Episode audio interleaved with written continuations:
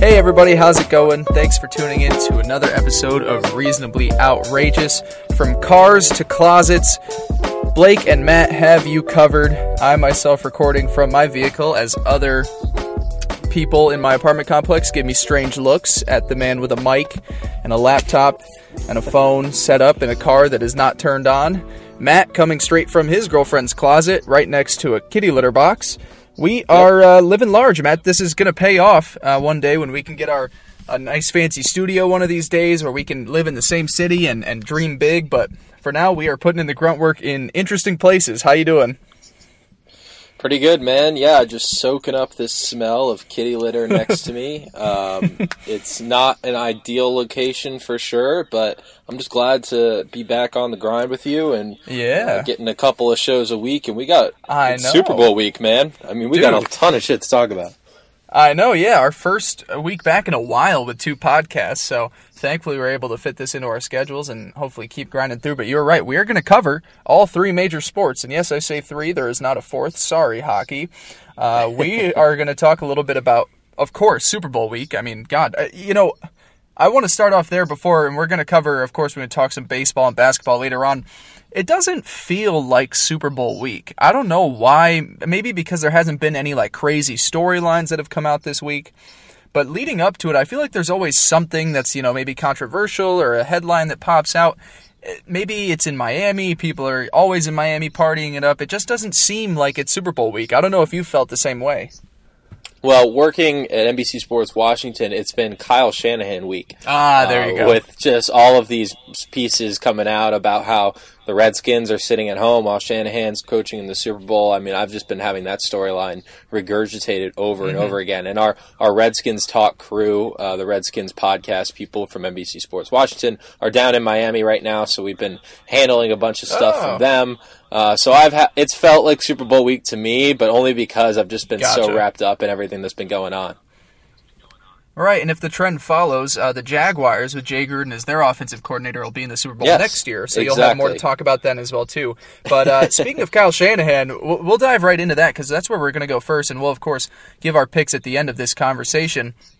Uh, very interesting uh, head coaching matchup for the Super Bowl. Obviously, Kyle Shanahan. Uh, last time he was in the Super Bowl, he had a very comfortable twenty-eight to three lead, uh, and and saw that uh, kind of evaporate. Of course, not you know it's not like he's running the defense, but he wasn't able to put anything on uh, going on offense in the second half, and made some questionable play calling decisions. Uh, and, and so now he is back in the grand stage, trying to avenge what was a um, just a massive collapse, the biggest collapse in Super Bowl history. And meanwhile, on the other side, we've got Andy Reid, um, you know, considered one of the better head coaches of all time, but coming into this Super Bowl, the most regular season wins or the most combined regular season and postseason wins of a head coach without a Super Bowl victory. So both of these guys have a lot on their line, a lot on the line heading into this week. Shanahan, obviously, you know, many years younger than Andy Reid, but taking a look at this matchup, Matt, who would this win be more important for? Who who has got the most riding on this game uh, between both head coaches? Well, at first, you have to think Andy Reid just because he's been so close so many times in his career. And like you said, he's just racked up, you know, so many wins between the Eagles and the Chiefs. And for him to not have that elusive Super Bowl, it kind of reminds you of Dusty Baker, who's in uh, the news right now, having just been hired by the Astros to be his their skipper. He has the 15th most wins all time. And ev- all but one of the managers ahead of him on that list are either uh, in the Hall of Fame or have won a World Series. So he's kind of Wow. one of the two two managers in that group. I don't remember who the other one is to not have it. So you know a, a lot of pressures on him to do that in Houston. And you kind of look over here at Andy Reid, and you know he hasn't been as many places or co- even coached for as long as as Dusty has. But at the same time, you know it's definitely a big part of his legacy to win that Super Bowl. Now, I'm actually going to go with Kyle Shanahan here just because, you know, that 28 to 3 loss is such a stain on his legacy. Where Reid, you know, even if he were to retire without a Super Bowl, yes, it would it would evade him from being considered one of the best coaches of all time. You know, he'd probably be a, a rung down from you know some of the greats, but mm-hmm. at the same time with Shanahan, he just has such that a stain on his legacy right now that the only way to erase that is to come back and win a Super Bowl. And if you know he, something were terrible to happen in, in, this one, where you know they blow another lead, you know that's going to become his narrative, yeah. and and that's going to make it only harder for him to you know turn things around and and eventually win a Super Bowl. So I'm going to go with Shanahan just because he's having to overcome so much, but I can see it both ways. Yeah, definitely. And and like you were saying, if Shanahan gets out to another lead and it gets blown, I wouldn't be that surprised if it came at the hands of this Chiefs team, uh, ones yes. that have overcome 24 nothing deficits, 10 nothing, 17-7 deficits in the AFC Championship game to the Titans as well. Um, but I'm gonna I'm gonna go on the opposite side with you here. I'm I'm gonna go Andy Reid. I agree. There's a lot riding for both of them. Um, and and kind of it dates back to the the last time that we saw Andy Reid in the Super Bowl, and you know we were young kids back in that day. But the Eagles taking on the Patriots, uh, and, this has kind of been the biggest stain for Andy Reid throughout his you know lengthy career is he's not great with clock management. And in the second half of that Super Bowl, there were constant uh, poor decisions made in that second half that allowed the Patriots to be able to win that Super Bowl, and of course carry on what has been their two decade long reign as a dynasty in the NFL, one of the greatest sports dynasties of all time. To me, you know, I, I look at the 28 to 3 lead, and I know, I know Kyle Shanahan, you know, made some tough, uh, some some some bad play calls in that second half that let the Patriots creep back in and gave them more opportunities. But at the same time, he did get that team out to a, a, a three plus possession lead. You know, it, it wasn't like he was bad from start to finish. That first half, they were phenomenal on offense, and of course, on the flip side too, yes, the defense was also phenomenal, only uh, you know allowing New England to score three points. So I kind of look at it as both ways. It was a massive collapse for the offense, not being able to do anything and really keep New England off the field with prolonged drives. But at the same time, Dan Quinn's defense, who was which was a very good defense that season, let them creep back into a point where I, I don't put all the blame on Shanahan. Now, it is a big stain on his career, but at the end of the day, I think he's got so much time left as a head coach in the NFL where we can we can both understand Andy Reid's time is, is not you know his, his clock is ticking on when he's going to decide to hang it up. Um, I think Shanahan with how he's been able to turn around this team from, you know, the second overall pick this past year into being in the Super Bowl, I'm not really too worried about Shanahan losing in this game because I do believe he is going to be one of the more successful head coaches for the next decade plus. And so, given Reid has, uh, you know, a ticking, you know, his, his career is on the clock, I'm going to put more pressure on him, and it's more important for Reid to get this victory on Sunday.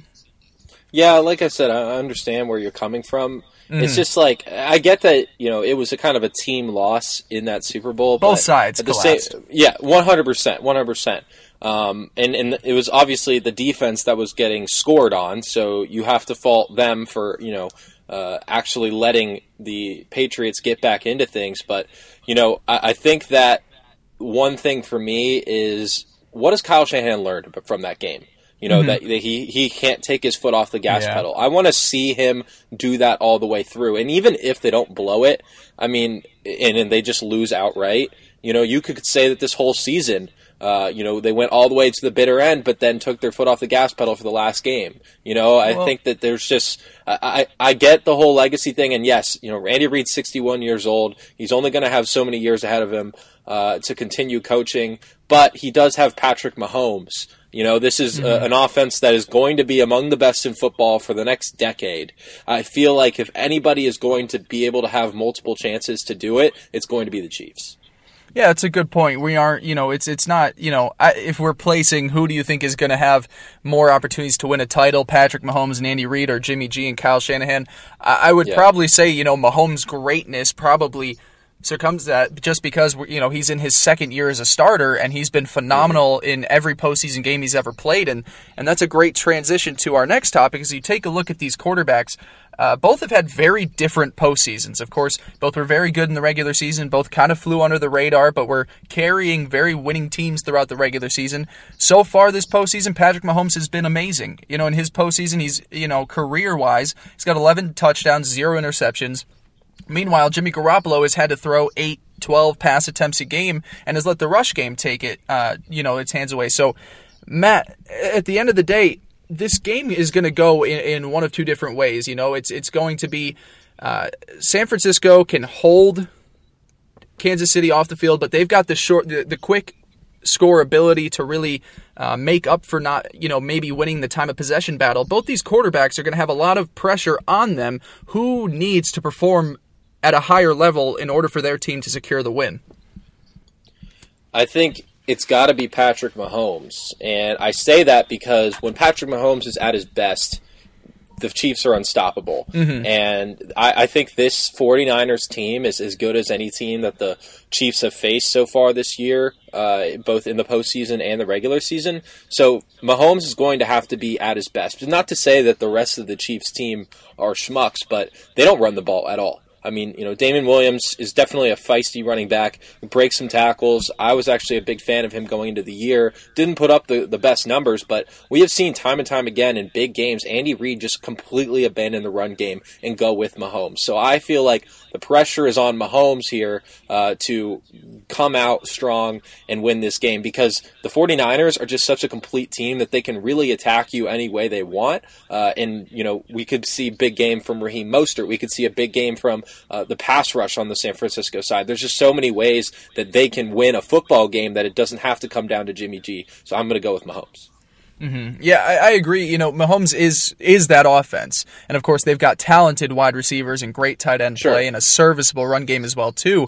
Um, I, I more so tend to lead to Jimmy Garoppolo because unlike these last two games that they've played in the postseason where they jumped out to massive leads over the Vikings and the Green Bay Packers and were just able to run the ball for 60 minutes, you, I, I just don't see them being able to do that. I don't think that this 49ers defense, and I'll talk about this when we go into our predictions, I don't think that they can stop this passing offense. And so at the end of the day, I think that this might be a, a pretty lofty, you know, I think the Chiefs can at least put up a decent amount of points, and then the pressure is going to be on for Jimmy Garoppolo to start throwing the ball a lot more than he has in these last two games.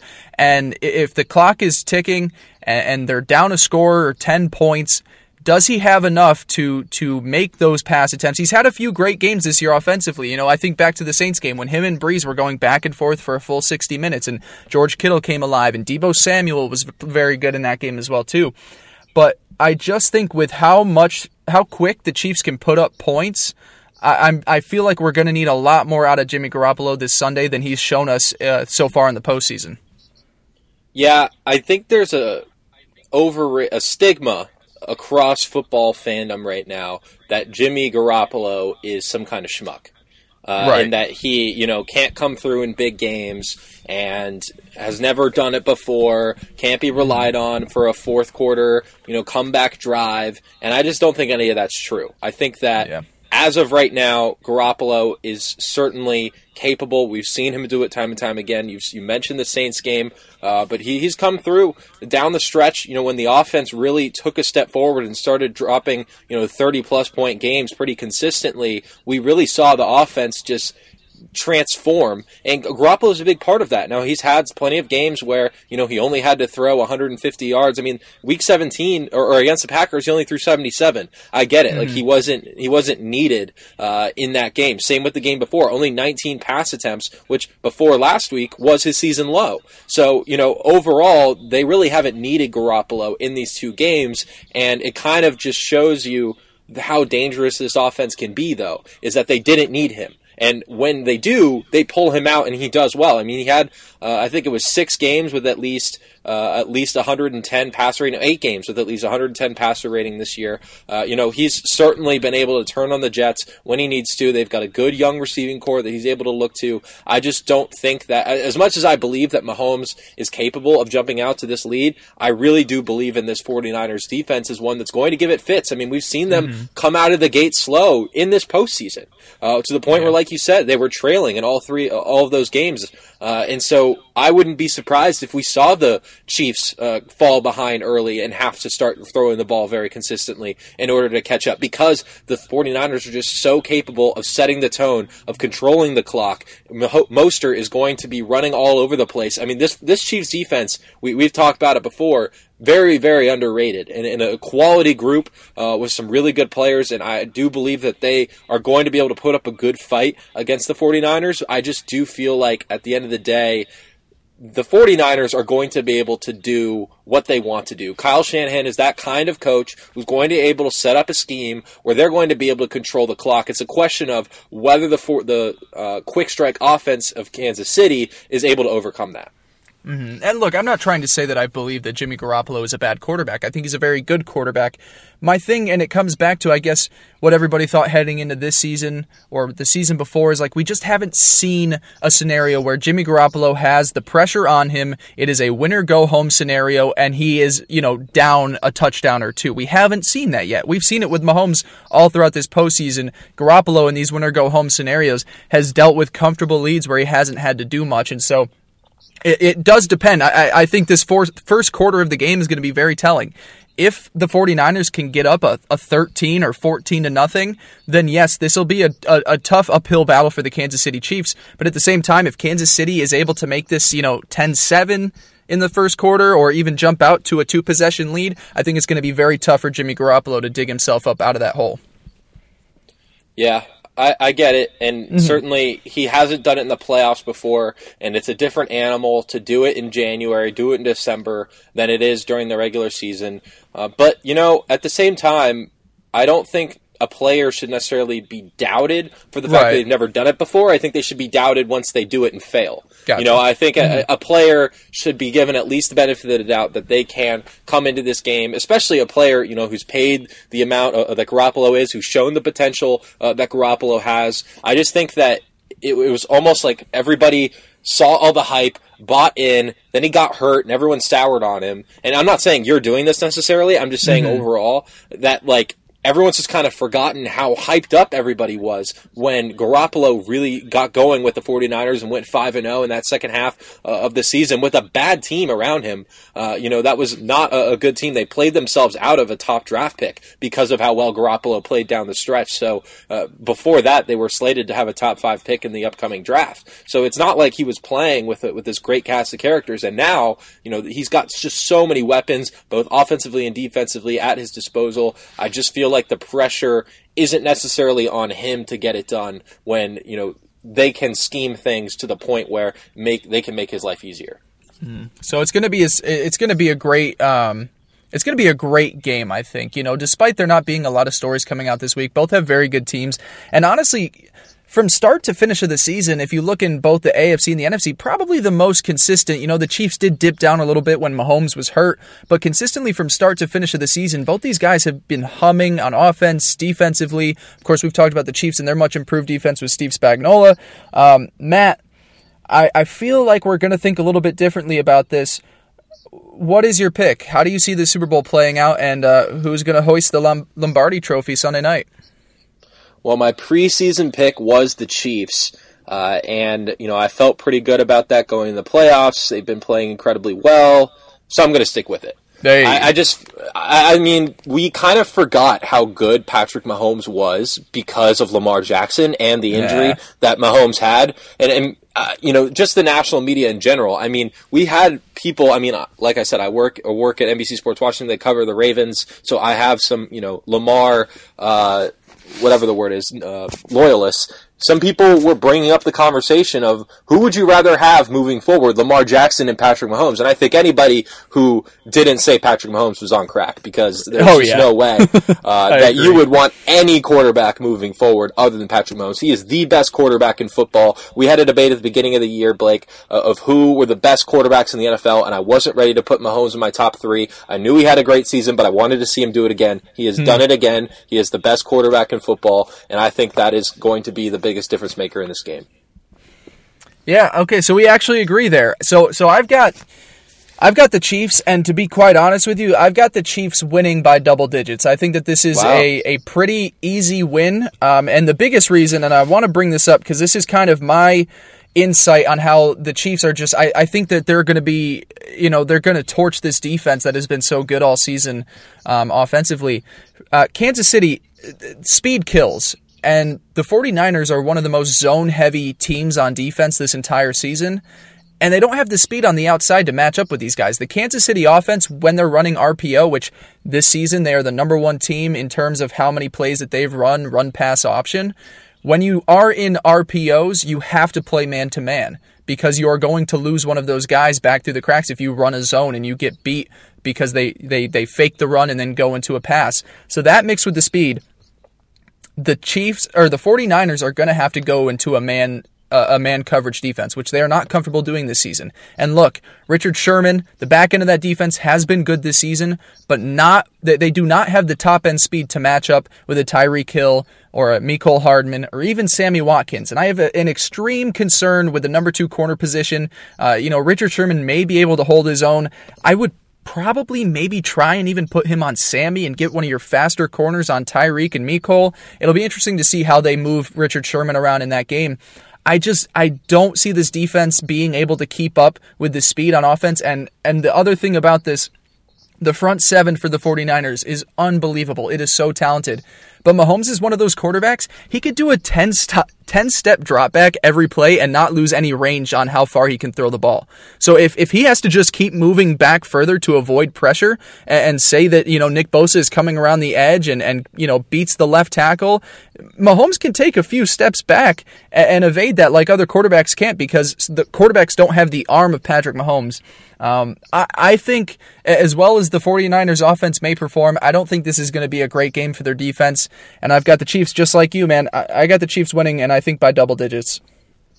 Uh, I think it's going to be a close game. I know the spread right now is San Francisco minus one, so Vegas is certainly expecting it uh, to be a close one by all means. I, I do think it's going to be a, a, good game. I mean, we've we've been kind of spoiled the past couple years. We've had some good Super Bowls, mm-hmm. although we did go through kind of a stretch there before that when we had some duds. So, uh, you know, we definitely deserved it. But overall, I do feel like that the 49ers are going to control things early. They're going to set that tone, and the Chiefs are once again going to find themselves behind. But, you know, when it comes to the fourth quarter, Mahomes just has a, a whole nother level that he can turn on, and I think we're going to see him fully unleashed. I mean, you know, the loss of Kobe Bryant this week has – uh, you know, sent a lot of emotions through my head and, you know, just been trying to process everything. And one thing that I'm kind of taken out of this and that I want to better appreciate moving forward is just watching players in their primes. You know, you, you feel like a player's career can just be over before you know it. And we kind of grew up with just Kobe always playing.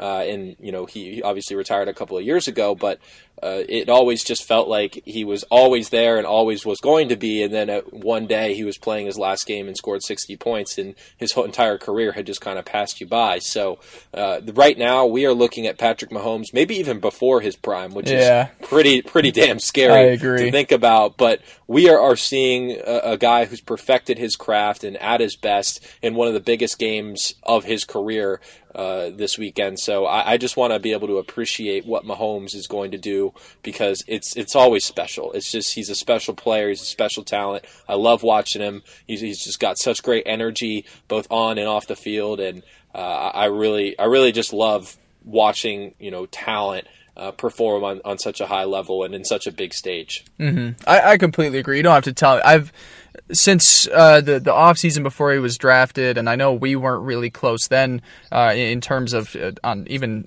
probably knowing each other, but every guy that I talked to about sports that offseason, I told them Patrick Mahomes was going to be the next big thing. I've cashed in on bets of five, ten dollars with my friends that I uh, dormed with my freshman year.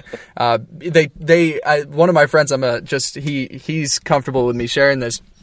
He, uh, you know, he was talking to me and I, was, I kept talking up Patrick Mahomes and I said, dude, he is going to be amazing. He's going to be amazing. And, and my friend goes, all right, I, I will bet you, I'll bet you $20 that he does not become one of the top five quarterbacks in the league. And we were thinking that I am going to get the payout of this bet 10 years down the road. And then sure enough, he, he paid me last year after Patrick Mahomes won MVP. So pretty, pretty good setup. I, I love him. He, he's, he's easily from sport, from all three sports that I, that I pay attention to. And Matt, I'll talk to you and Tom about this some other time. I'm starting to get a little bit more into hockey, so maybe maybe Tom won't hate at me as much there. But um, Okay. Even though you kinda- still won't consider it the big four. no, I won't. I won't. Sorry, but uh, Patrick Mahomes is the most fun athlete in my eyes to watch right now. He is can't miss television. I'm excited to see him, and hopefully he can bring home his first Super Bowl, and hopefully for Andy Reid too, man. I'm I'm really pulling for the Chiefs, and I do think that the way they've got this offense set up, and I think I think it's a really favorable match. Um, you know, uh, against this 49ers defense. Yeah, these were two teams that I was kind of rooting for going into the playoffs. So I, I'm kind of bummed that they're facing off against each other because you know I was until I put some money down, I didn't know who to root for. There you go. Uh, you know, between these two teams. So uh, obviously, I'm now financially invested in the Chiefs uh, as well as tails for the coin toss and the over for uh, the um, uh, anthem. Nice. Uh, I forget what I forget what the time was. Uh, Demi Lovato- 156. Okay, okay. So I 156. uh, on that. Demi Lovato is going now. I, I was listening to. Uh, I, know I've been plugging my, my work the whole show today, but uh, we have a show called The Daily Line, and uh, the guys on there were talking about the uh, over under for that, and they actually brought somebody on to talk about the anthem, and he was going on about how Demi Lovato has kind of lost her touch as far as that final note at the end of songs. Uh, apparently, she sang at the Grammys and like really cut it short, but they Oh. think that they're going. There's going to be some kind of instruments uh, involved where that's going to elongate things. So. Uh, that that was kind of what was the tipping point for me. So just a little Wow. nugget for you all. Uh, take the over uh, on that, Blake. Also, Hmm. I real really quick, like that. la- last thing on the the Super Bowl. Yeah. If uh, did you see the prop bet for the color of Gatorade? Uh, Oh. that the bath will be. What what's what are you going with? if it's not red, I, I'll be extremely confused. We've got two teams that both sport the color red as their primary color. Of course, one of them will be wearing white, obviously, as as the, we can't have a total red game out there. But if it's mm-hmm. not red Gatorade, I'd be surprised. And I bet I'm trying to think. I bet blue Gatorade last year, and I ended up being purple. I think so. I bet that on last year's Super Bowl, but I, I definitely have some money on red this year. I'm I'm feeling purple, man. You I don't are. know. It was it was plus seven hundred odds. Wow. Everything else, there was only one. There was like there was one other one that was plus a thousand, um, but it was a, a very unlikely color. I'm trying to remember what it was. Clear. Um, but every, eh, yeah, I think it was like water or something. Yeah. Um, so I don't think they're going to be a water bath, but I don't know. Purple's a sneaky good pick for me. I Yeah. mean, with those kinds of odds, like you know, I, I might throw a couple bucks that way. I haven't made the bet yet. I don't think it's on Bovada, so I gotta I have to figure out what site it's on. I just saw it on Twitter.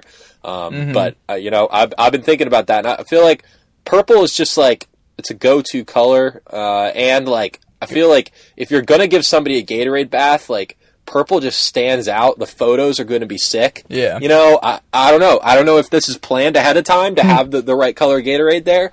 Uh, there might be some insider trading with betting. I don't know. Um, but uh, I, would be going purple. I do. I do think the red pick is definitely the safest bet. Yeah. Uh, like you said, both both teams are red, but uh, I think I think there's a, some sneaky good value in purple. Hey, I, I don't blame you. And yeah, I feel like they have to have multiple different kinds of Gatorade. I don't think all 53 men and coaches are all going to drink the same color Gatorade, the same flavor. So I got to think that it's kind of just whatever bucket gets grabbed first. So uh, hopefully, hopefully that'll be a red one for me. Maybe it'll be a purple one for you. But uh, I, I was glad that you were going in that direction because I was going to ask you before we transitioned.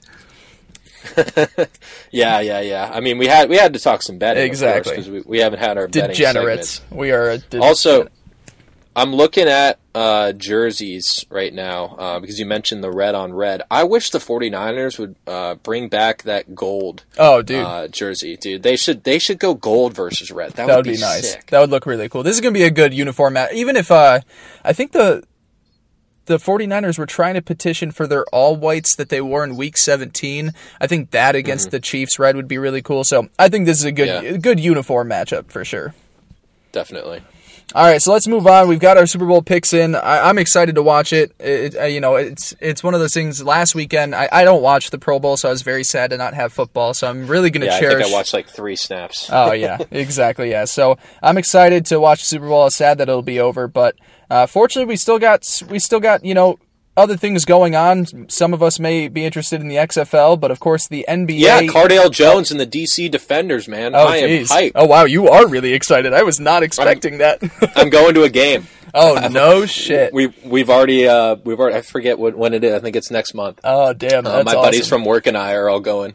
That's so sick. I, I'm I'm buying in, man. Uh, hopefully Well- it's it's not a terrible product, but uh, Yeah. I thought you know why not Well, we, we won't be talking about the XFL yet. We'll we'll save that for if it becomes the Big a- Five. Yeah, yeah, the Big Five.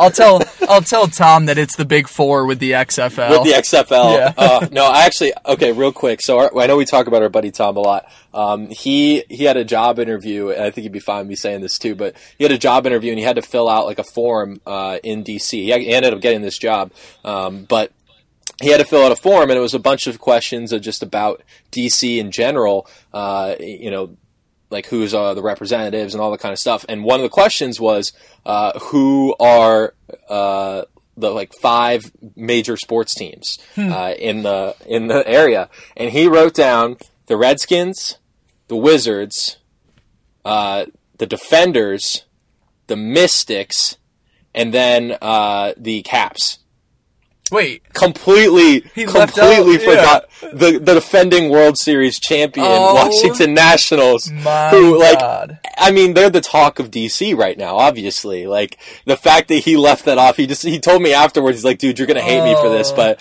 I listed the top 5 DC teams and he put the Defenders and the Mystics who the Mystics are the defending WNBA champs they're Right. no, they're no slumps but the Defenders like, is the big one. He he just, yeah like are you serious Oh Jesus, that's amazing. I'll have to give him some shit for that. I'll, I'll shoot You him a have to. text after the episode. But uh, yeah yeah yeah wow. All right.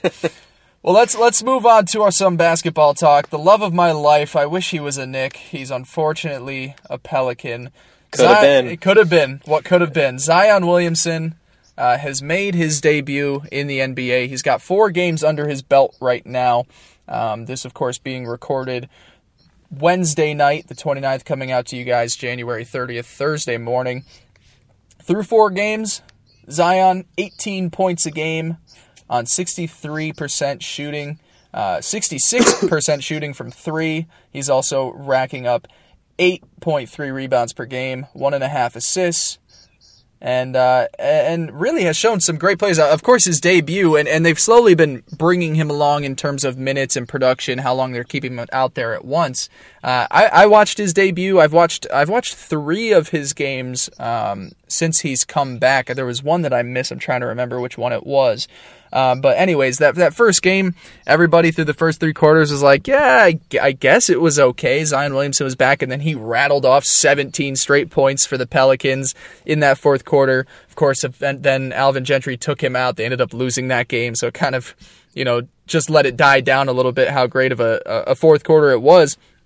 But now we've got the the number one overall pick, the you know projected best prospect that we had coming out of college since LeBron James. And I know there are a few people that always get that name along the way, but Zion really has you know the the full array of tools in terms of athleticism, size, uh, you know. IQ in there as well too, um, and now we're here. We've got about a week of play. Matt, I want to I want to hear your thoughts. What have you thought about Zion Williamson so far in in, in limited action? Yeah, I mean, it's definitely been hard to evaluate him given the short spurts that he's been playing. Now, he has been building up his minutes. Played 18 his first game, then he played 20, then 27, and then 25 uh, against the Cavs the other night. And, you know, a couple of, you know, if you look just at the point totals, uh, he's had a couple of good games, but as, you know, they ramped up the minutes, he, you know, he hasn't actually matched that 22 points that he scored uh, in his first game. So certainly the uh, production per minute, as far as pure scoring goes, has been going down. But, you know, Zion's having to deal with a lot. I mean, you know, he's still 19 years old, which is just crazy to think about. And you know he had to relearn how to walk again. They're they're trying to get him to better manage his weight and size and how he moves, uh, rather than you know try to actually force him to you know cut weight or anything Yeah. like that.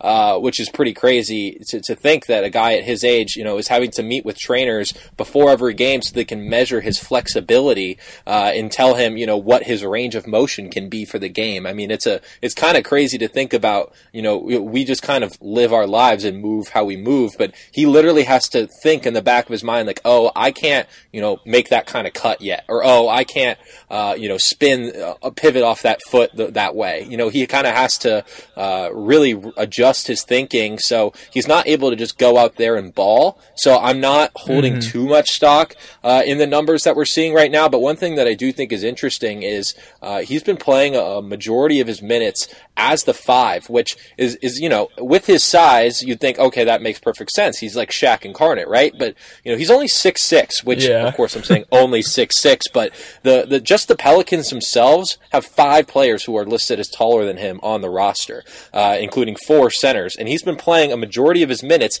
as that true center, which tells you that they're the Pelicans are looking at playing some kind of small ball style offense, similar to what the Warriors did with Draymond Green being the true five, even though he was mm-hmm. kind of more of a power forward than, you know, what you'd come to expect out of a seven foot center these days, somebody who just grabs rebounds. They're relying, relying on him to be that playmaker, be that kind of guy who can switch off of, of different players and play that defense. And they've had pretty good results so far. I mean, the, the team overall uh, has gone two and two in his four games so far, but I, I think more just seeing him uh, you know, have these highlight reel plays and uh, the offense, you know, having the, the kind of production that it's having with him on the floor, it's certainly an encouraging sign. Yeah, I agree. And first off, you're talking about the walk. I, I love the guy. And I understand they have their reasons for it. He looks so stupid when he walks. Oh my yeah. god, it, it, looks ridiculous. But uh, not not even just figuring out all of that stuff. Also, his fit in this offense. I mean, the the weeks leading up to this, uh, you know, his return or I guess his NBA debut, Brandon Ingram was putting out some of the best scoring numbers in the league. Lonzo Ball had been turning in some of the highest three point percentage shooting over the last several weeks, and so then you're fitting in this guy who you know, heading into the season, you would assume would have been the number one guy. The offense would have run through him. And now you've got some of these other players, and especially Brandon Ingram is a guy I take a look at. Like, it seems like the scoring and the offense should run through him at this point. And you're kind of balancing, well, what is this offense really going to look like? We are just getting into a groove. They're on a really nice win streak. Brandon Ingram was, you know, having lights out performances. And, now we've got to figure in how to fit this guy into the offense. And it hasn't been, you know, pretty at all, you know, always. There have been some clunky possessions or stretches of play uh, with him out on the field, but I agree. It, it's, I know I wanted to talk about, you know, Zion in the first week, but it's kind of the conversation. It is really too soon to tell. Uh, I like what I see. Mm. His athleticism is just like in college. It's off the charts. He matches up with all of these NBA guys as well, too. It's not just that he's a freak athlete at the co- collegiate level. He's a freak athlete in the NBA. Um, I, it is interesting, you know, playing his minutes at the five. I think, you know, you got a guy that's 285 pounds. Only two guys in the league are are heavier than him. So I get putting him at the center in that position where he can body up guys in the paint. Um, and and given his hops, he can defend some of those bigger centers as well too. So look, I agree with you. Little, little, you know, it's it's too early to tell, but I do like what we've been able to see. I, I guess it more so just comes to now is him getting more comfortable in the offense, them kind of figuring out the pecking order. Is Brandon Brandon Ingram one A and Zion is one B? Is is Zion one A? And kind of figuring out how you know they're going to share the load on offense and then of course him just getting healthier more comfortable in his own body and going through the rest of the season like so yeah, and that's the thing where you know I mentioned the point totals. That is far and away the the least important thing that you know you have to look at right now. Obviously, it's nice to to see him scoring 20 plus points in a game, but you know you want to be looking like what what are his instincts looking like? He's obviously shaking off a lot of rust right now. Uh, you know what is his decision when he gets the ball at the key and has to decide? You know, am I going to drive into the lane against the seven footer, or am I going to pass it out, or am I going to take the jumper from there? Uh, you know, it's interesting to kind of see you know him having to make those quick decisions, kind of get used to the flow of things, uh, and then adjust to the speed of the game. You know, he was in college just an absolute terror in transition. Uh, somebody who literally, if he's so he's so fast, first of all, uh, and somebody coming at that side with that kind of speed, you just got to get the hell out of the way. Uh, and you know the, the mm-hmm. NBA, that's still going to be the case. I mean, nobody plays defense in the NBA anyway, uh, yeah. so I'm really not worried. I'm not necessarily worried about what he's going to do in transition. It's more of just when the play is set, uh, how does he adapt? What is his passing going to look like? Because I think he was also a pretty underrated passer in college as well. Not that he really needed to pass. Uh, you know, he played the four in college, which is also very interesting that he played the four there and is now going to be playing the five. Um, right. But you know, he was able to kind of just post up and you know turn around, make a J, uh, a fadeaway, that kind of thing. Didn't really have to make very intricate passes. But if he's going to be uh, an offensive playmaker like the Pelicans want him to be, then he's going to be handling the ball a lot. And, and you know, like you said, the the distribution of of possession time between him and Brandon Ingram is going to be an important factor for sure. Uh, but I'm interested to see what he does uh, with the ball when he's not going to be shooting, uh, how he sets up other players, how he goes off the pick and roll, uh, all that kind of stuff. It's definitely, you know, you need to kind of look for the intricacies right now more than the actual output of his production. Mm-hmm. And looking just away from Zion for a second and, and focusing in on Brandon Ingram a little bit, he's set to be one of the more intriguing free agency options this offseason. And so now you've looked at this stretch where he's been playing at an extremely high level, and now, say his numbers take a little bit of a dip. How is he going to want to? Is he going to be one of those guys that just wants to hold the ball to get his so he can get his contract? Or is he going to, to buy in? We're going to learn a lot about Brandon Ingram as the team player, the guy that wants the contract, and see how he develops the rest of the season in order to, to hopefully get paid. And, and, you know, I would like to see him stick with the Pelicans. I know he just bounced there for a year after being traded from the Lakers, but I think the young nucleus, of course, in New Orleans is exciting when you consider Lonzo, Josh Hart, Brandon Ingram, Zion Williamson. You've got your vet in there and Jrue Holiday as well too. JJ Redick coming off the bench. Um, it's an exciting core. It just needs time, and unfortunately, you know they missed out on almost half a season of play without one of their top guys. So now they're fighting a little bit of an uphill battle. And you take a look at the standings. New Orleans 19 and 29 right now. They are four and a half games out of the eight seed in the postseason. Teams ahead of them, the Phoenix Suns, the Portland Trailblazers, and the San Antonio uh, Spurs each have 20 wins. And right now at the eight seed, currently Memphis Grizzlies 23 and 24. So lot of lot of season left to play. The NBA is such a long season. Do you think if this team can get things churning, they could jump those teams and get into the postseason? I mean, I think that the sky is the limit uh, with the group that they have right now. You know, Jrue Holiday, also a very hmm. underrated scorer uh, in that offense. I think that they've got some good pieces, and you know, with Anthony Davis, they were a team that was perennially competing for that eighth spot uh, in the West. So certainly uh, not out of the realm of possibility. It's a question of is the combination of Brandon Ingram and Zion Williamson going to be better than the than what Davis brought to the table? Because that's essentially what they have right now.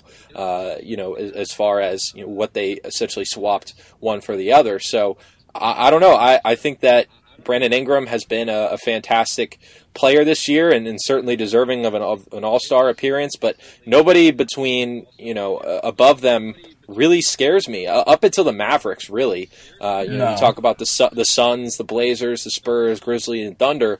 All of those teams stand between them and the seven seed right now, uh, and obviously they're nine games back of, of, that team. They're four and a half games back of the eight seed. But uh, overall, you know, I just feel like if Zion is able to really contribute at 30 plus minutes a game, I wouldn't put it past them. Certainly, it's a you know they might need to make a move or two at the trade deadline. I don't know if they're going to be willing to do that. You know, David Griffin might be mm-hmm. thinking, well, this might just isn't our year. You know, Zion is still kind of coming into the league. We kind of need to cool the jets and, right. and, play the long game here. I would get that, but at the same time, he's never been afraid to pull the trigger. Obviously, when he was in Cleveland, he had LeBron, who was you know in the second half of his career, and so the there was a lot more urgency to win right now than there is with the Pelicans. So I'm interested to see kind of mm-hmm. How he mm-hmm. approaches things, uh, how he wants to move forward.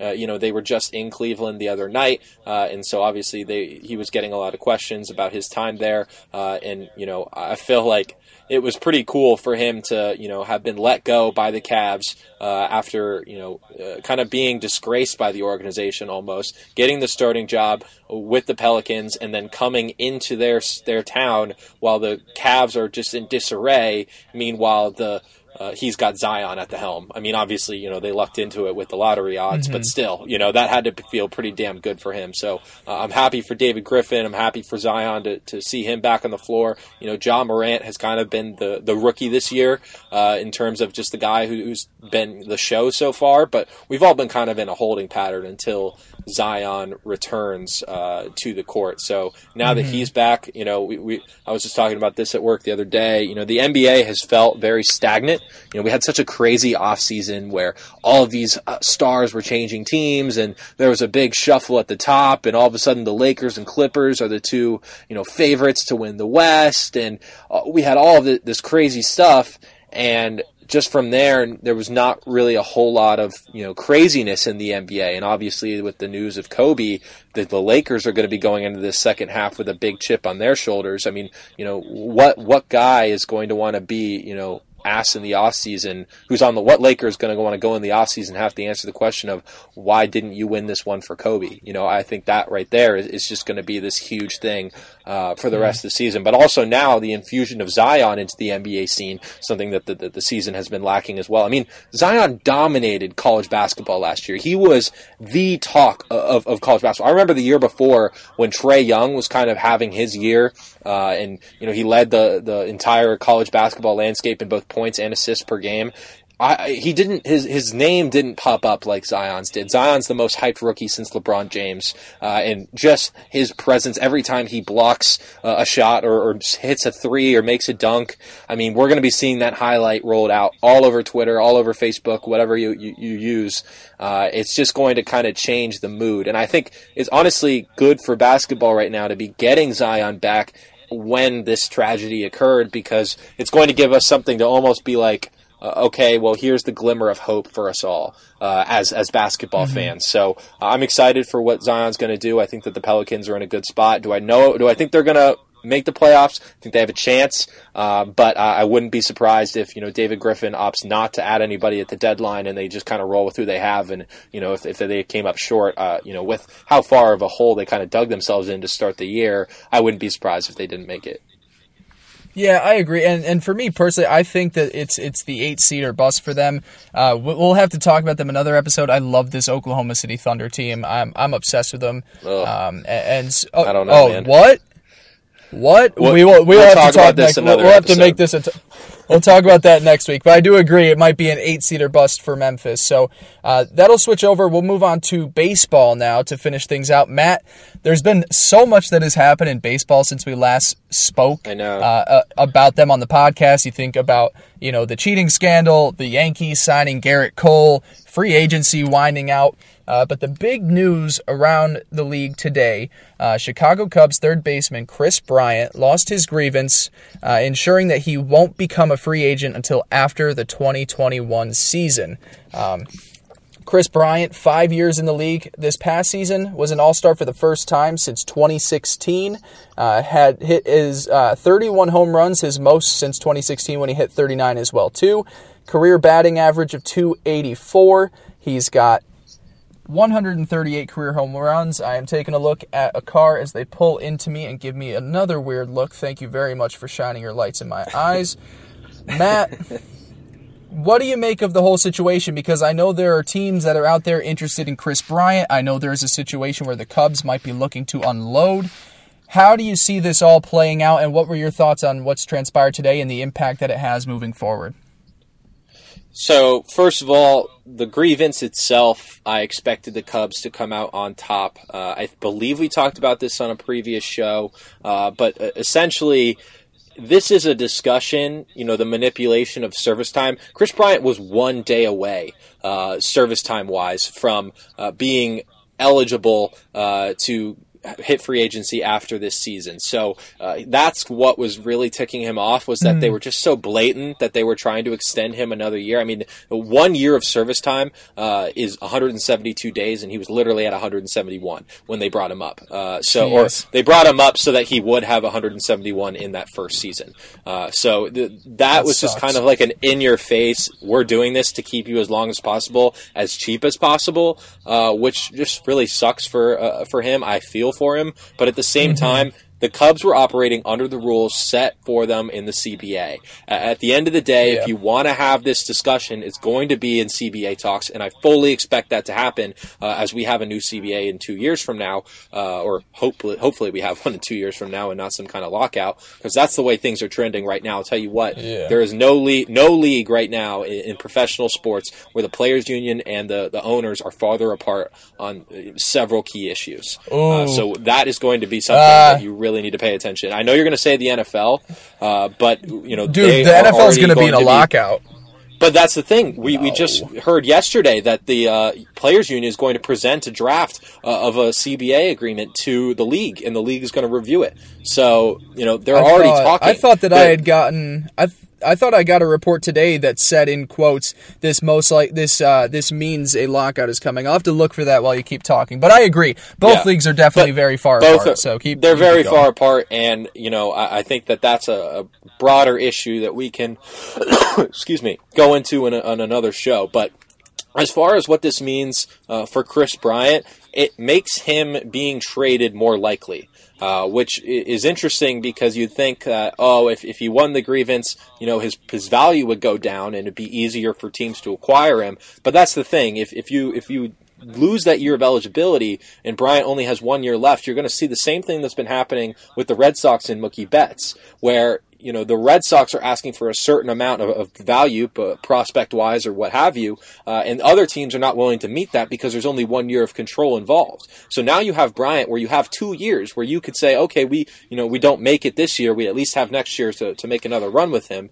Uh, you know that's something that could be enticing to teams where they're willing to maybe throw in that extra bit of prospect value. Now that definitely eliminates a couple of suitors. I think the Nationals among them uh, as, as teams that wouldn't be able to afford uh, the prospect capital that the Cubs are looking for in to acquire Bryant. So I don't think that, I think the Nats are completely off the table now. Uh, but teams like the Rangers, teams like the Braves, those are two clubs that I th- should think have already contacted Theo Epstein about trade proposals. Uh, certainly Right. have uh, been talking with them throughout the offseason while I've been waiting the results of this grievance. Uh, but I think that's good news for the Braves, good news for the Rangers, teams that, uh, you know, really could use a third baseman. Obviously, uh, the Braves uh, lost Josh Donaldson to the Twins in free agency. They weren't willing to uh, up their bidding enough to get him back. Meanwhile, the Rangers had, I think, the second lowest production by OPS out of their third baseman in the entire league last year. And plus, they're moving into a new ballpark this year, so you would like to think that they'd like some kind of splashy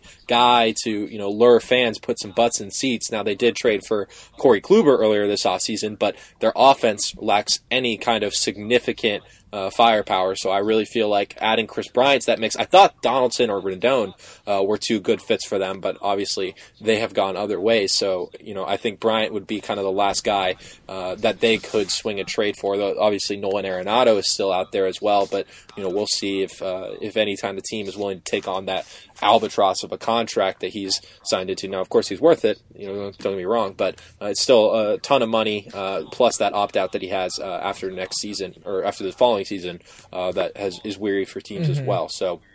Um, overall, I, I do think that the Cubs hold on to Bryant.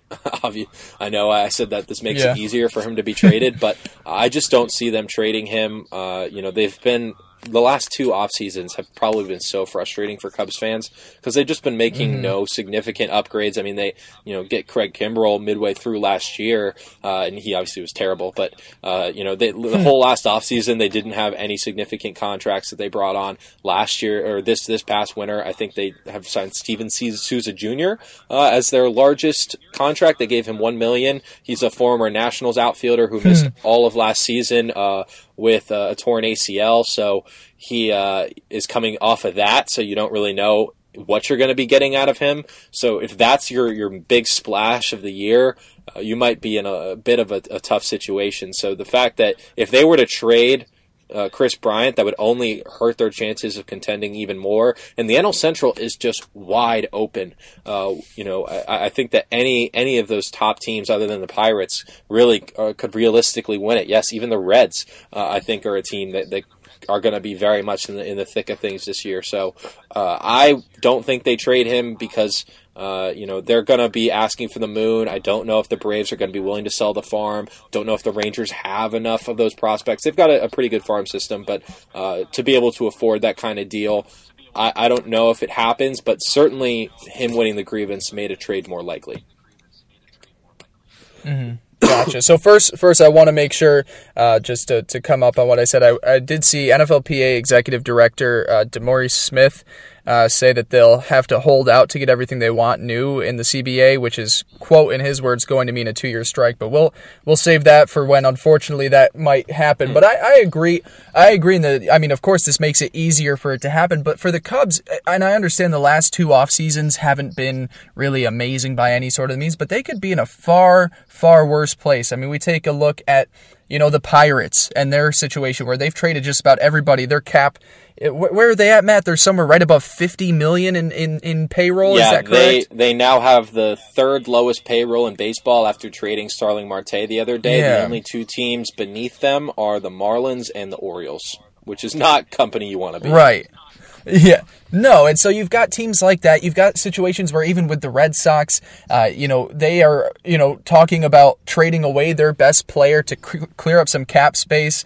And right now, even the destinations, it seems like you're you're not going to get a lot from the Dodgers. You might get some of their prospects. If you trade them to the Padres, you're going to have to take some salary back. So uh, there are a lot of teams in the MLB right now that are in far far worse positions than the Cubs certainly are. So I agree to the point where where yes, this does make him more available for a trade, and and I maybe it doesn't. You know, maybe it still happens, but after this season. Um, but I agree. I just think that where they're at, I, I think there it could be a, a lot worse for the Cubs, and I get they're going through the managerial shift now, of course, um, and you know they're going to put on a new face this season. But for one of your best players, for one of your youngest players, a guy that was an MVP just what four seasons ago, three seasons ago, um, mm-hmm. I, I would keep holding on to him, and, and maybe if things don't look great uh, after this season, you know, maybe try and move him next off season. Yeah, or even if they struggle this year, you know, at the trade deadline, he could be a player that'd be interesting uh, uh, to trade because you know teams wouldn't be looking at him as a rental. Uh, I think honestly, you could get just as good trade value for him at the trade deadline uh, as you would right now because mm-hmm. you know mm-hmm. those teams are going to be more desperate. You know, if you have uh, a ball club like the let's say the the Braves who just have been getting no production, Austin Riley just doesn't do well at third, uh, and they've just been really struggling. Johan Camargo is their fill in, and you know he's just not really elevating their lineup you know, Bryant might be a guy who could be, you know, one piece away uh, from making them title contenders. So you might be willing to sell the farm at that point because you know you're already that close. You may, you maybe you're, you're already ahead in the division or you know right in the thick of the playoff race, and you, you feel really good about this core.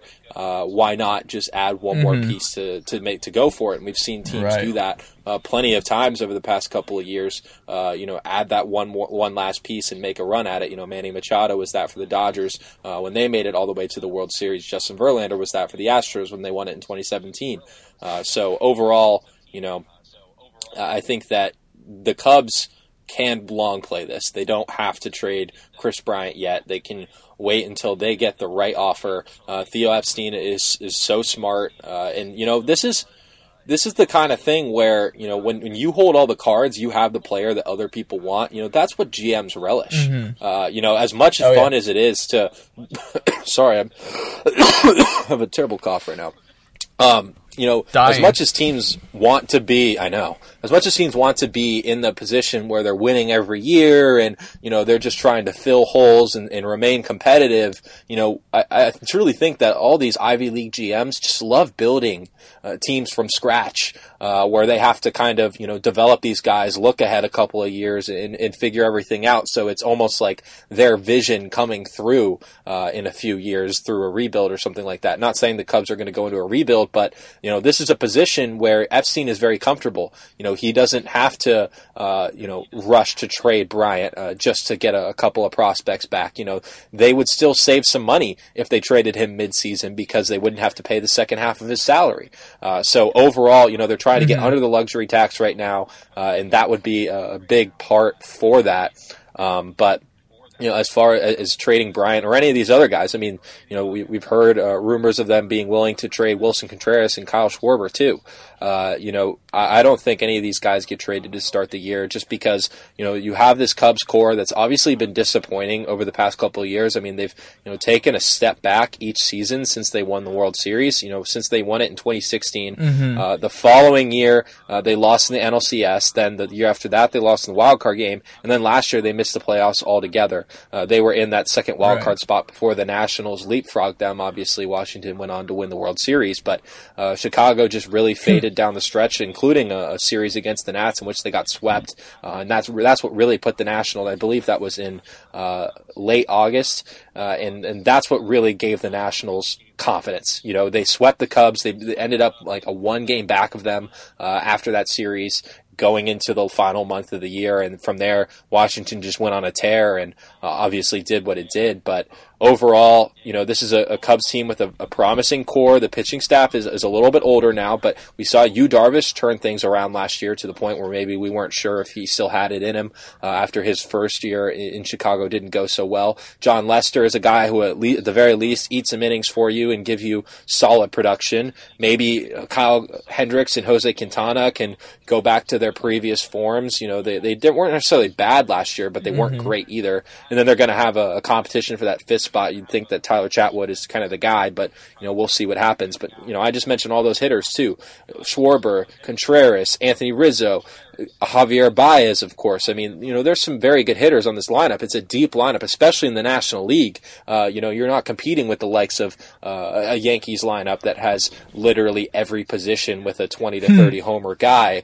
Uh, you know, this is this is the NL where pitching kind of rules. So if you can have a really good offense, you know, that might be a way where for you to gain an advantage over everybody else. It's just a kind of a question of the offense performing at its potential. And certainly, if you take Kris Bryant out of that equation, they're not going to do do that. Right. And and this is going back a little bit to something that you mentioned earlier that I wanted to touch on, waiting till that trade deadline till someone is desperate to be that one piece away. That to me is where the Braves will come in. Obviously winning the division last year, uh, not being able to advance that far in the postseason. The division is going to be tougher this year, and it was competitive last year as well too, but the Nats are a very good team coming back as well too. The Phillies should be improved upon what they were last year. They bring in guys like Didi Gregorius, of course, now with Joe Girardi at the helm as well too. And then if the Mets, I know they've had to restructure things in the last few weeks with who is running the team, but they're another team that if they can take the next step up there as well too, they'll be in the thick of things. So if it is a competitive race in there, I think Atlanta would be the team to jump the gun at the deadline and say we are going to sell the house to get this one piece to put us over the top. And I just want to say, you know, I, I do preseason predictions at the start of the year, and I'm I'm not ready to commit a, a lot of different ways as to you know who's doing what. But I'm going to tell you right now, I have the Reds in the playoffs. Uh, this this roster, man. I mean, uh, obviously Eugenio Suarez just uh, had a swimming pool accident, and his status for opening day is in question. So right now, that's that's pretty big because he was their best offensive player last year. But just running through uh, some of the guys uh, that they acquired, Mike Moustakas is now going to be playing second base. Nick Castellanos just signed, I believe, at the end of last week. he is now going to be their starting right mm-hmm. fielder. Shogo Akiyama, who they signed out of Japan, their first ever uh, Asian player uh, signee, at least out of Asia, uh, that they've ever had in the history of their franchise. They were the last team uh, that had never done it. Uh, he is now going to be their starting center fielder, which pushes their top prospect, or he was he exceeded rookie limits last year, but uh, Nick Senzel, who was supposed to be their center fielder, kind of struggled in the second half. He's going to get some more seasoning down in the minor league level. You obviously have Joey Votto in there the pitching staff very young, but you have Luis Castillo, Sonny Gray, Trevor Bauer at the top. They bring in Wade Miley as an innings eater. I like that move. They have DeSclafani, uh, who once again an innings eater. So uh, this rotation is enough to get it done. Uh, Raisel Iglesias is a very underrated closer, and Michael Lorenzen as, as a setup man. I love it. I, I, just think this roster, top to bottom, is built to win now. And the NL Central, mm. you know, the the Brewers' whole team is going to look completely different next year. I think t- they lost 20 22 players out of their 40 man roster uh, to free agency this past winter. So that is just a um, significant overhaul uh, into so many guys where you just have kind of no idea what to expect out of the Brewers. I mean, they have Christian Yelich so, and, and uh, Lorenzo Cain, so you can't count them out. Uh, but they, they lost. Um, Mike Moustakas uh, and Yasmani Grandal, who were two main contributors to that offense last year. So you don't know what they're going to do. Uh, you know, they made the wild card game last year. You obviously uh, have the Cubs, who we mentioned, as a team that just hasn't been able uh, to live up to you know that potential uh, I, I, just think that the NL Central is just wide open right now. You know, I, I really do, and I mm-hmm. think that the Reds, uh, you know, Cardinals obviously made it to the NLCS. They they, they deserve a, a mention here as well uh, as a team that certainly has a is a threat to do it, but they're by no means you know a perennial contender. Uh, and they lost Marcell Ozuna, uh, who was one of their top hitters, and and they really haven't replaced him mm-hmm. in, with, with throughout free agency either. I mean, you know, if you look at their lineup for right now they have Paul Goldschmidt and, and Yadier Molina, but first of all, Molina's old and really hasn't been producing at the level he used to.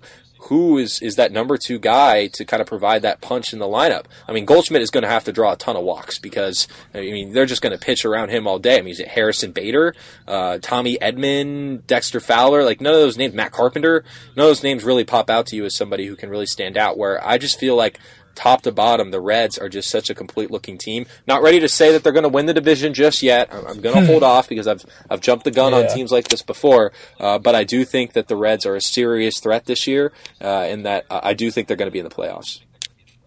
I like it. I like hearing that, and especially this early on. I know we've got a lot of time until the season kicks off, but we've got two weeks until pitchers and catchers report.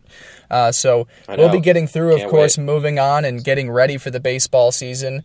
Um, but Matt, unless there's anything else that you wanted to say left on this, I think uh, I think we've we've we've basically covered all three uh, of our major sports here yeah, for it's been good to you know talk all three major I sports. Know. We obviously ha- we had the Kobe episode last week, uh, and before I think we did two straight just football podcasts. So it's been yep. good to kind of get back into the swing of you know talking some basketball, talking some baseball, uh, really just you know hitting all the big topics. And Blake, it's just it's been good getting back in the swing of things, man. I'm, I'm glad to be here.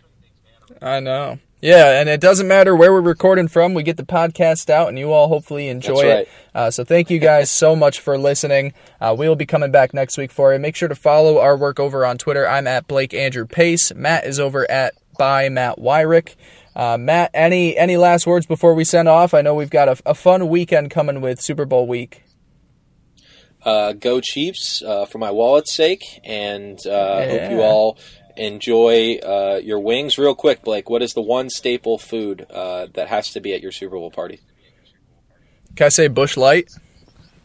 I think we'll no. count it. I think we'll count it. I was going to go go with it's, wings, but uh, that's yeah. definitely up there no, yeah, mine mine is usually wings, or I'm a big chicken wing. I'm a big chicken wing dip guy too. It, uh, you know, I, I, love some good chicken wing dip with some Tostitos. Uh, but I, would say I'd say wings from B Dubs is a is a guarantee that I need that. All right, man. We'll enjoy the game. I'm sure we'll be talking throughout the weekend uh, yeah. as to what's going on. But uh, looking forward to uh, talking with you again uh, for next week. Yeah, sounds good, man. Alrighty, well, thank you guys so much again for listening. For Matt Weyrich, I'm Blake Pace. We will talk to you next week. Peace.